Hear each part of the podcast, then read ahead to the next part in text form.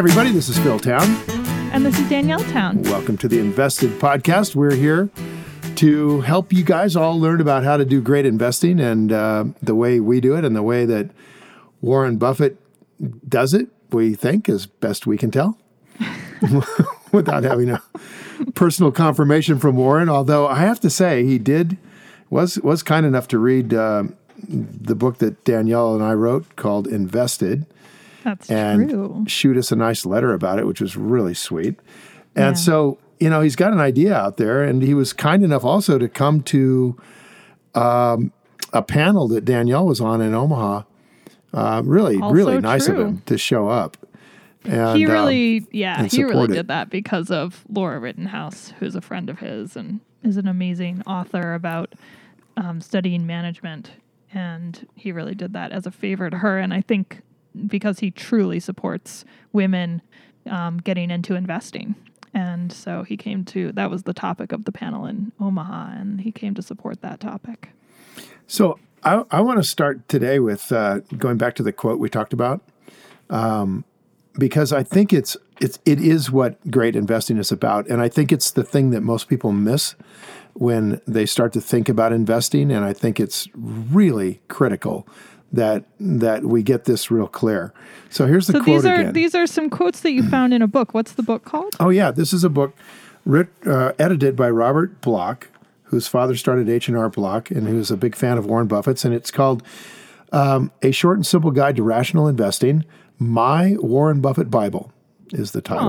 Oh, that's cute. And it's really cool. So... and I love it. You guys should go get a copy. So it's a book of just like straight up quotes, right? Like there's nothing else in it. No comments. Okay. So we're providing the comments. God, that's the kind of book to write. That doesn't take much. That's awesome. You gotta do a lot of work getting through which ones you want to put in here, but dang, after you've done it, that's just great. It just goes fast. Remember that for the next book. Okay, so here it is. You ready? Okay. Here's the heart and soul of what I call Rule 1 Investing. I don't think that's a quote from Warren Buffett. No, it's... okay. You're right. And this quote that I'm about to give you is what I think is the heart and soul of Rule 1 Investing, okay, which means investing with a focus on not losing money. Okay. This is the key. Quote, a great investment opportunity occurs when a marvelous business encounters a one-time huge but solvable problem. Hmm. Now, yeah, that's an event, the way you taught it to me. That's an event. Capitalized. And this is so loaded because here's a couple of key things. First, it's got to be a marvelous business, right? Mm. And a marvelous business has a very specific definition. It's one that you can look into the future with a pretty high degree of certainty about this company being more productive and bigger than it is today. And by the future, I mean 5 to 10 years out. Right? So it's a business that is doing well already, has been doing well for a while, and you can see it continuing to do well in the future. Meaning, and by doing well, what does that mean? Well, how do you think of doing well? Like growing a lot or well, it doesn't have to grow a lot. It just has to be predictable what it's going to do, right? And so doing well means that it has a certain level of predictability to it with substantial free cash flow. In other words, it's if you own the entire business, you'd be putting money in your pocket every year beyond and above what you need to keep the business going forward and growing. It's got excess capital. We call that free cash flow. Mm. So that excess money is going into your pocket. And if you want to think about that, in real estate terms, it would be you've got a house that you're renting and you paid for it all cash. Okay, so you got $250,000 and you bought this house. And now you're renting it out. And after you pay out all the expenses of the house and a fund for replacing, the roof in 10 years or whatever, what you have left before you go and pay taxes to the IRS, what you have left is money that you can spend on growing the house larger. You could spend it on that. And if you took a chunk of that money and you said, okay, every year I'm going to take a chunk of this money and I'm going to build an extra bedroom in this house, let's just say, right? You got a big basement. Every year you're going to build a new bedroom so you can charge more rent. I want you to take that money out as well. That's called capital expenditures. And I want you to remove that. And then what you have left is called free cash flow. Does that help? Mm-hmm. Okay. It's kind of, or is that making it worse? No, so, it's that is a good description. I just tend to like my brain glazes over when we talk about okay. So like bottom numbers line and stuff. But this is why we wrote the book Invested, because I knew I had to put it down on paper. And I know I've said this before.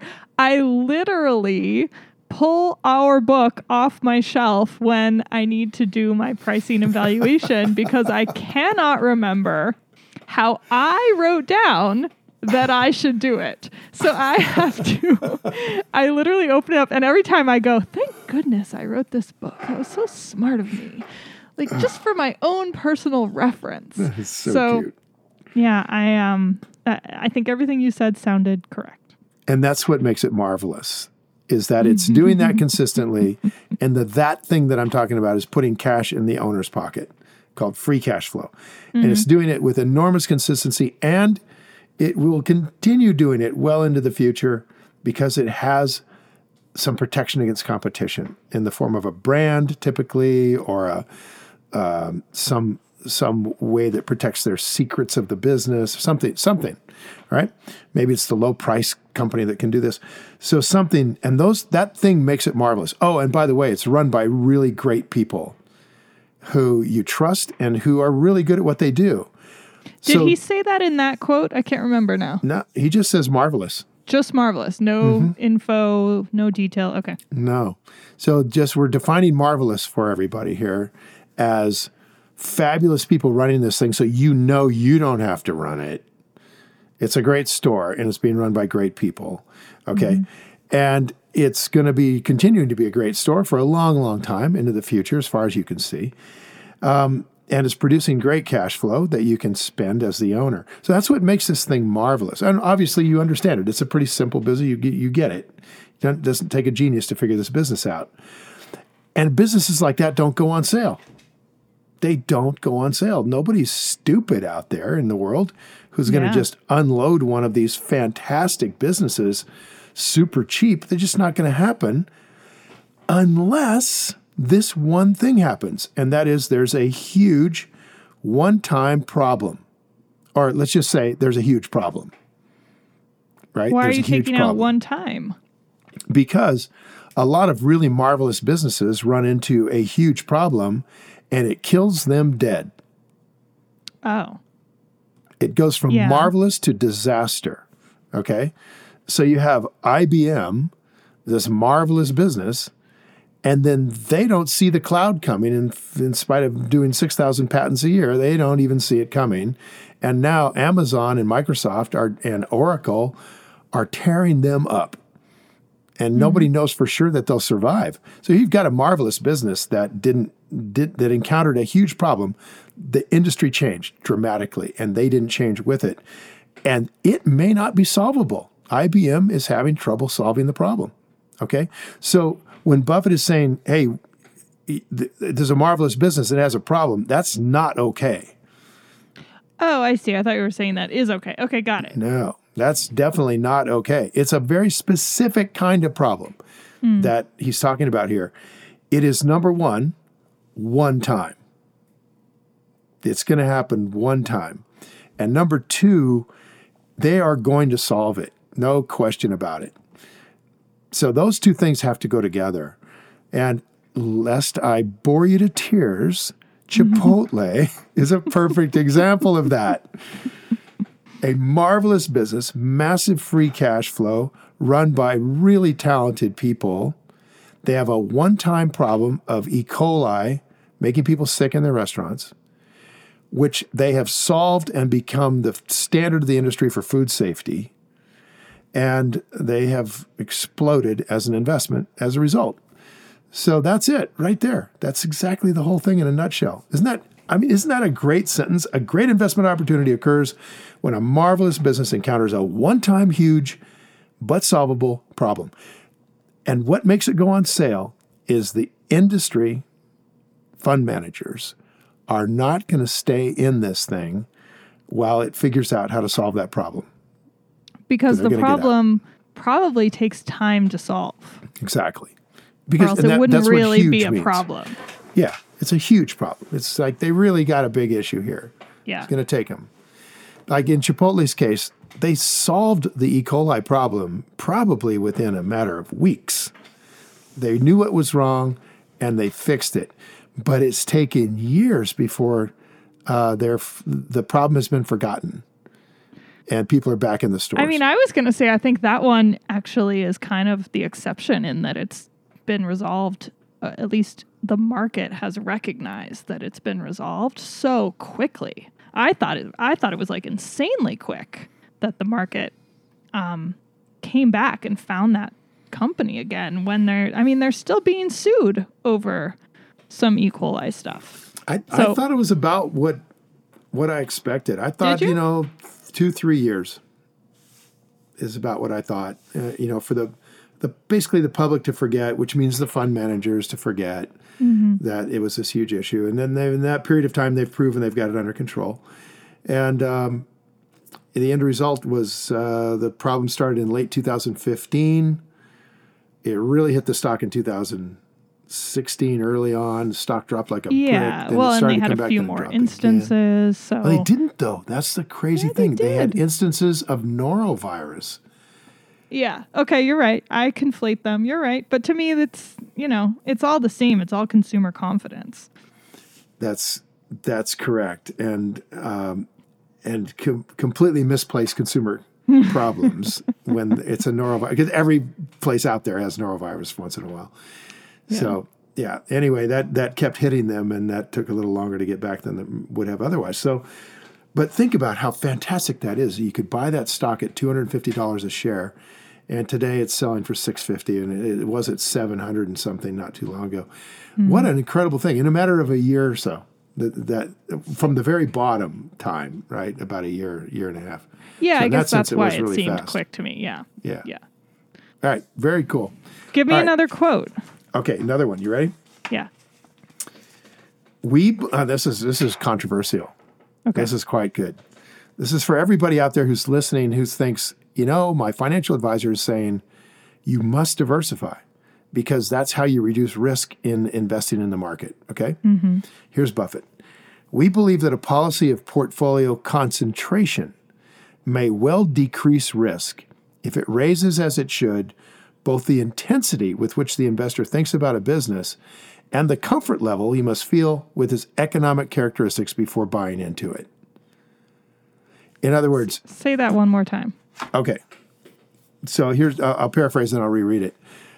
The idea is that if you're putting your money into 200, 300 things, which is when you buy the SPY, you bought 500 things.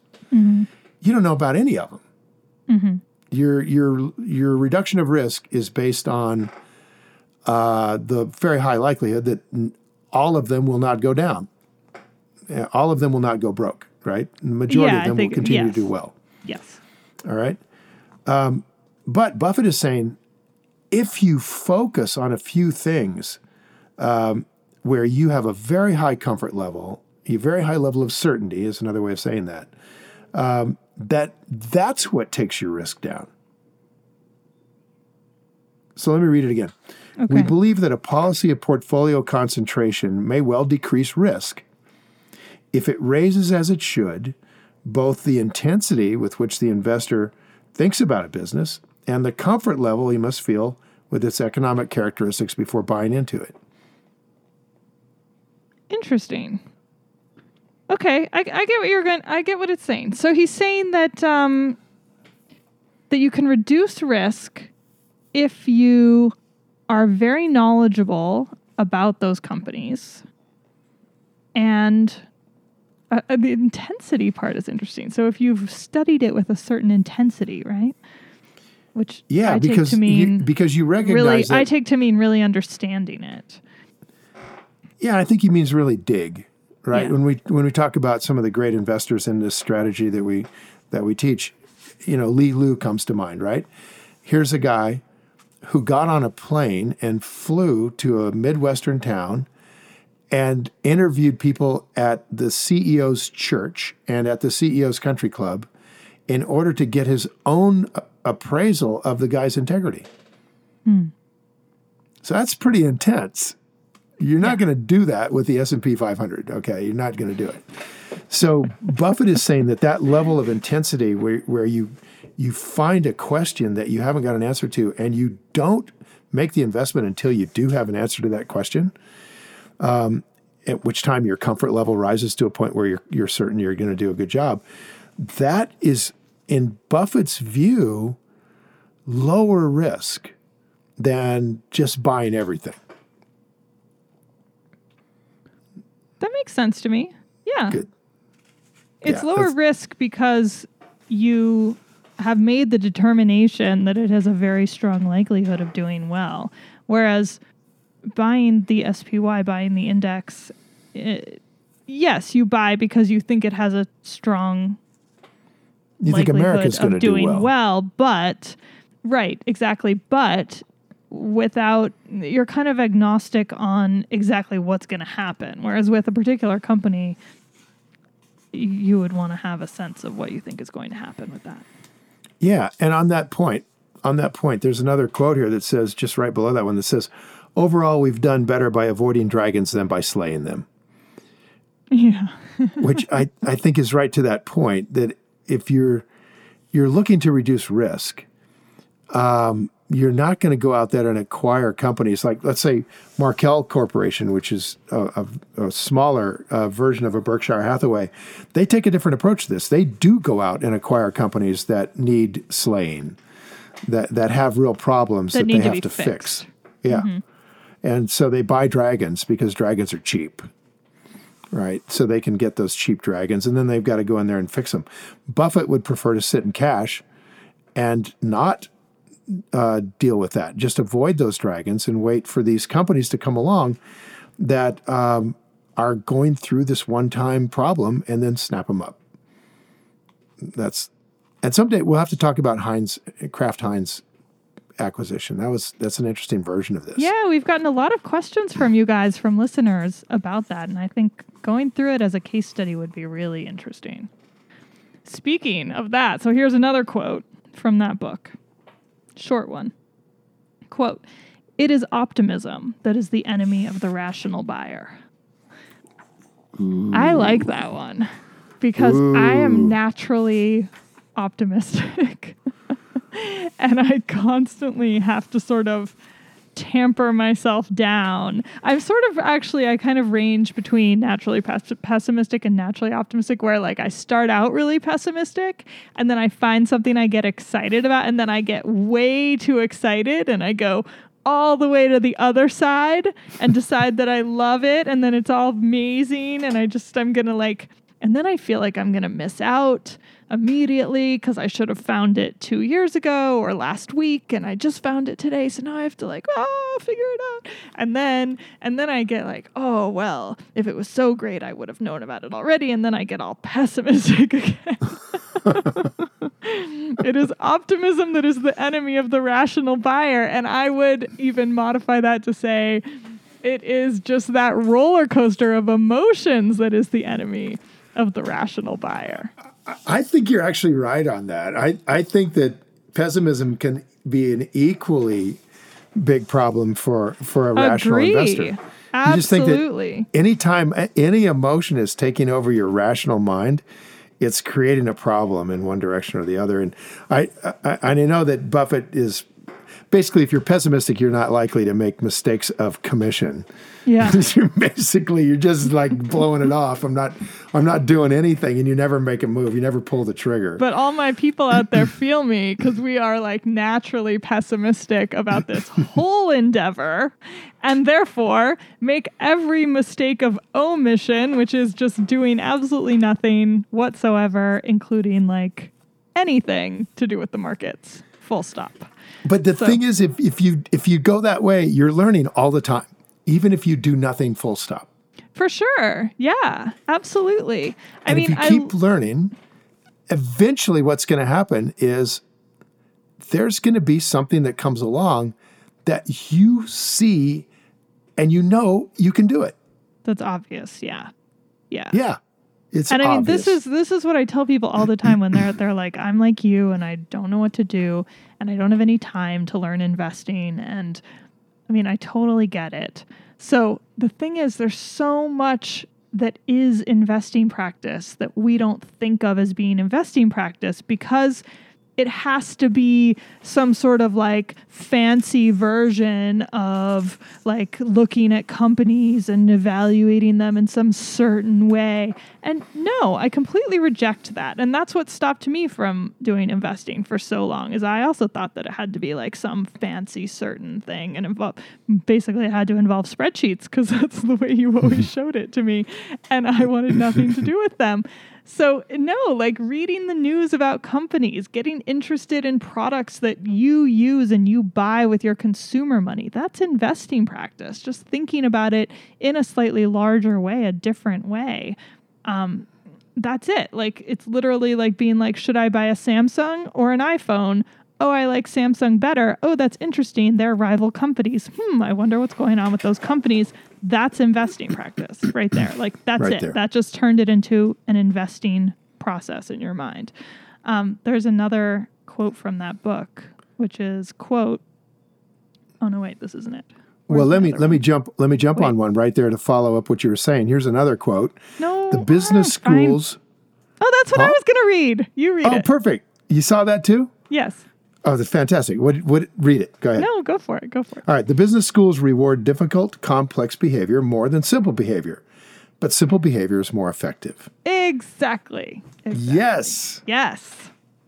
And it's not just business schools. It's the financial news. It's the way people write articles about financial stuff. It's the words that are used in investing articles and news sites and this language and vocabulary that we don't know. And because we don't know it, it's intimidating. And because it's intimidating, it feels uncomfortable. And so because it's uncomfortable, you don't do it. It's that simple. And like, that's completely natural and normal and expected. Of course we don't do it.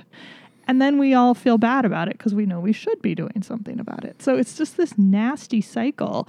And I think staying simple and just giving yourself credit. Like, one of my friends is sort of like not into this stuff really, but she knows about it through me. And so every now and then she'll kind of say like, oh, I just, I really wish that I could learn investing, but I just don't have time. And I say, okay, that makes sense. We're all busy and no big deal. And then she'll say, oh, but I read an article the other day about Tesla. I'm making this up, but basically like roughly that, like Tesla or Apple or whatever. And what did you think about that? And I'll say, you just did investing practice. Do you realize that you just did investing practice? You read an article, you thought about what that company was doing, and then you even took the extra step of talking to somebody about it. That's a really big deal. And she said, oh my gosh, I just did investing practice. And she got like a little proud of herself. And that's that shift in emotion of feeling like, hey, I did something right. And I did something that I hadn't done before. And it felt nice and was interesting and wasn't a bad part of my day. That's the shift that we all, and it's so tiny, but if we can just get there, I think so many more people would find it accessible rather than being very far away and difficult and complex, as Mr. Buffett said. And God bless Warren and Charlie. I mean, seriously, they've spent a lifetime trying to convince us that this is a simple process. It doesn't make it easy. It is difficult to do because of the emotions involved of not following the crowd. Well, and because there is a lot of difficult stuff. To be real about it, there is difficult stuff that you have to learn, but it's doable. Learn. Right.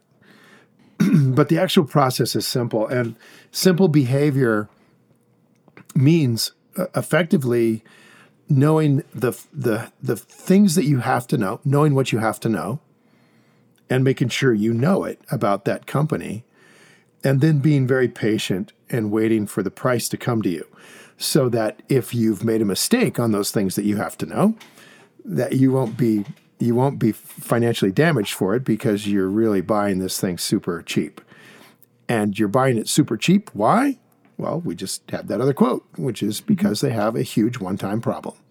And it's going to go away. And then you want to load up and key to this simple behavior is load up the truck. When you have that one-time instance of a one-time problem, you want to buy a big, huge piece of this thing. So you don't want to just step your toe in the water.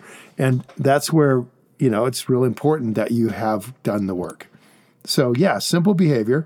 And you get around the incantations that the witch doctors on Wall Street will chant to you, or your financial advisor will fill your head with, balanced portfolio, rebalancing your portfolio. You want to be sure the CAPM model is predicting the correct outcome, that your Sharpe ratios are in tune with your betas.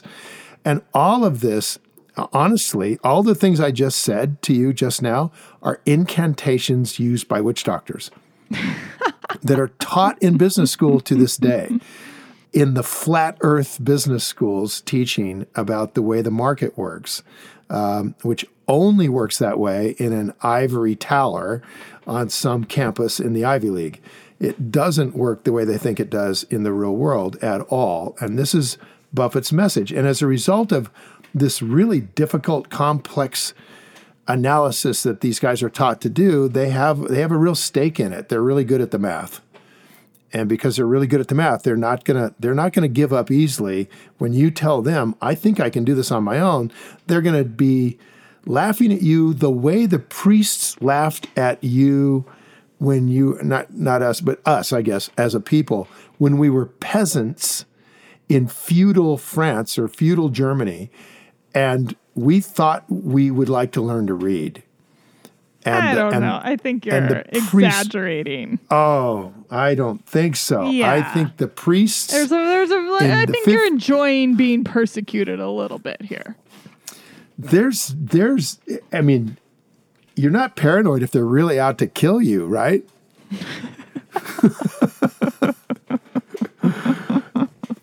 And the truth of the matter is that the industry functions on the basis of this difficult, complex behavior. They function on that basis. They don't have, there's no advantage to this industry of having you come to believe that you can do this on their own. There's only downsides to them.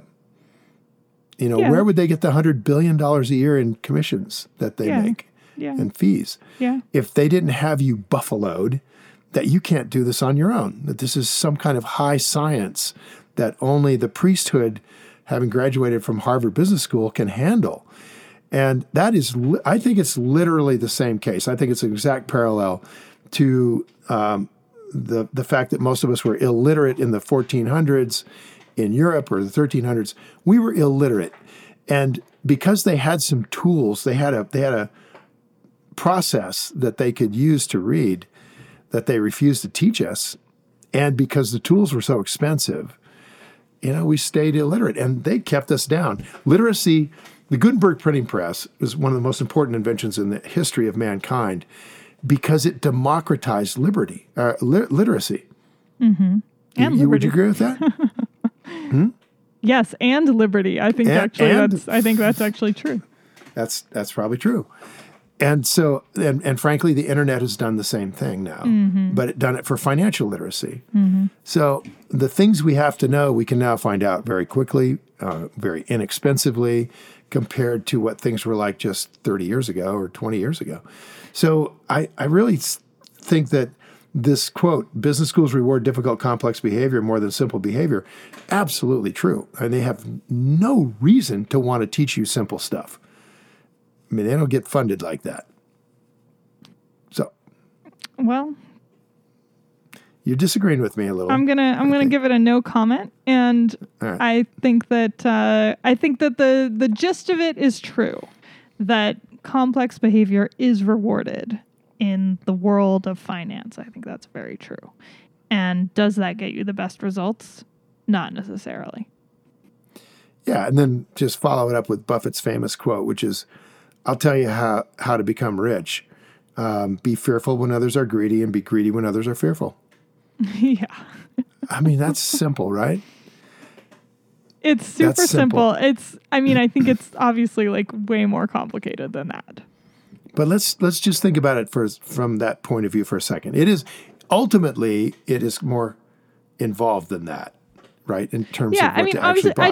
I just have trouble when it's all like everybody's out to get us and no one wants us to be able to do this and like we're like fighting the man and Buffett tells us what to do and it's I don't know, like it's just sort of this I don't know, I have a hard time with the whole like cult mentality but I agree that that buying when others are fearful and no buying when others are greedy no selling when others are greedy and buying when others are fearful it isn't that hard. Doing the opposite of other people is the point. It's a simple concept that is not easy to execute at all because it's not always true, and it's only true in certain contexts. Wait! Time out. What do you mean it's not always true? I mean, it's hard to know. We do buy when others are fearful. It's hard to know when people are quote unquote fearful and when people are quote unquote greedy. It's hard to know when that's happening. I mean, of course it's correct. If somebody could come up to me and say, hey, everybody's being really fearful right now, I'd be like, that is super helpful. I'm going to go buy. Well, I'll give you a clue. But nobody's come up to me to say that. I think they have. Have they? Yes. I think that it's on the front page of the newspaper. I think it's the loud screaming, yelling things when people get fearful about a company. You'll see it everywhere. Well, and that's a really good point. I mean, that's a really good point. Maybe this is these comments I'm making are a result of inexperience because I haven't been through a recession or a crash as an investor. So to me, it's all academic. It's all imaginary. I mean, I've been through it as a normal person living in the world, but not as somebody who's looking for companies to buy and who's looking for that fear out there. I haven't been through it, so I have no experience. Well, you don't have to wait for the next recession. Just read the newspaper, and there'll be events happening. So let me give you a few of them. Right, Boeing is in the middle of an event right now. They've got a huge one-time problem with the 737. That's a great example because that's one where it's not obvious to me. You don't think there's a lot of fear? I think there's a lot of fear. Do I think Boeing is a great company? I don't know. Well, that's a whole other question, right? That's another question. That involves... so you're just giving it as an example of any company. It's front page. Got it. It's front page. Yeah. I mean, I can just list them off, right? The well blows up in the Gulf of Mexico and BP's on the front page. So is Halliburton. So is Transocean. And, cotton prices. Cotton goes through the roof. It's on the front page of the commodity section. Cotton prices go from 85 cents to $2.25 in a period of 6 months. Mm-hmm. Like crisis in the cotton industry. Corn prices drop to 1948 levels. Crisis in the farming industry. Mm-hmm. I mean, it's going to be front page, honey. It absolutely. Tesla can't meet its financial obligations. Front page stuff. So then the question is, okay, there's tons of these things. Then you got to whittle down. Which ones are wonderful companies? Marvelous, as Buffett just said. Marvelous companies. And then which ones are having a one-time problem that's going to be solved. So you can have a marvelous company that's about to die, maybe a Tesla, and you can have a marvelous company that's going to recover and go on to do great things. Precisely. And so that's why I think the one about the marvelous companies having a one-time problem is so much more helpful to me than the buy when others are fearful and sell when others are greedy, because if you were just following that full stop with no other context, no other information, you would be buying Tesla like a crazy person right now. And you would be, selling Amazon probably. So like... Yeah. Yeah, exactly. You would probably, if that's all it was. You have to have more info than that. Yeah, 100% right. Well, let's find some more quotes next time, maybe. All right. I think following you guys, your suggestion, and looking at Kraft Heinz, I think would be really interesting. Oh, that'd be fun. Maybe we'll do that. Also, I kind of want to talk about Beyond Meat because I'm like fascinated by this IPO and the idea that this company has had its price go up so much thanks to its quote unquote addressable market, and that's all anybody's looking at. And I don't know. I'm like super interested in how people are thinking about that as a speculation. Love it. And we can talk about why we don't buy IPOs almost all the time. Yeah. I think before we tape that next one, I'm going to have to go try one of these Beyond Burgers because I haven't tried one yet. And I'm getting texts from people saying how good it is. So I need to try it. And remember, be looking for their protection against competition. Totally. Right? It's all the first guy invents the market. Wow. Meat that isn't meat that tastes like meat.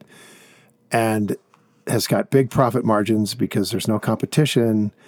And then there's tons of competition, though. That's the thing. People have been doing, I've been relatively vegetarian most of my life. People do all kinds of fake meat stuff. But I think this is the one that actually apparently, and I haven't tried it, but apparently it tastes just like a beef burger. And that's what they did differently. And then there's this other one called Impossible Meat or Impossible Burger. And that apparently also is really good. So I need to go try it. And then we can talk about it. And then understand how they protect themselves. That's right. All right. Until then. I feel like there's a hint in there. Yeah, there's a hint there. Thanks, everybody. Bye, everybody. Hi, guys. Thanks for listening to Invested. If you enjoyed this episode and you want more information, including show notes and more episodes, visit us at investedpodcast.com. There's a special offer waiting for podcast listeners to attend my 3-day investing workshop absolutely free. So just head to investedpodcast.com. Everything discussed on this podcast is either my opinion or Danielle's opinion and is not to be taken as investing advice because I am not your investment advisor, nor have I considered your personal situation as your fiduciary. This podcast is for your entertainment and education only, and I hope you enjoyed it.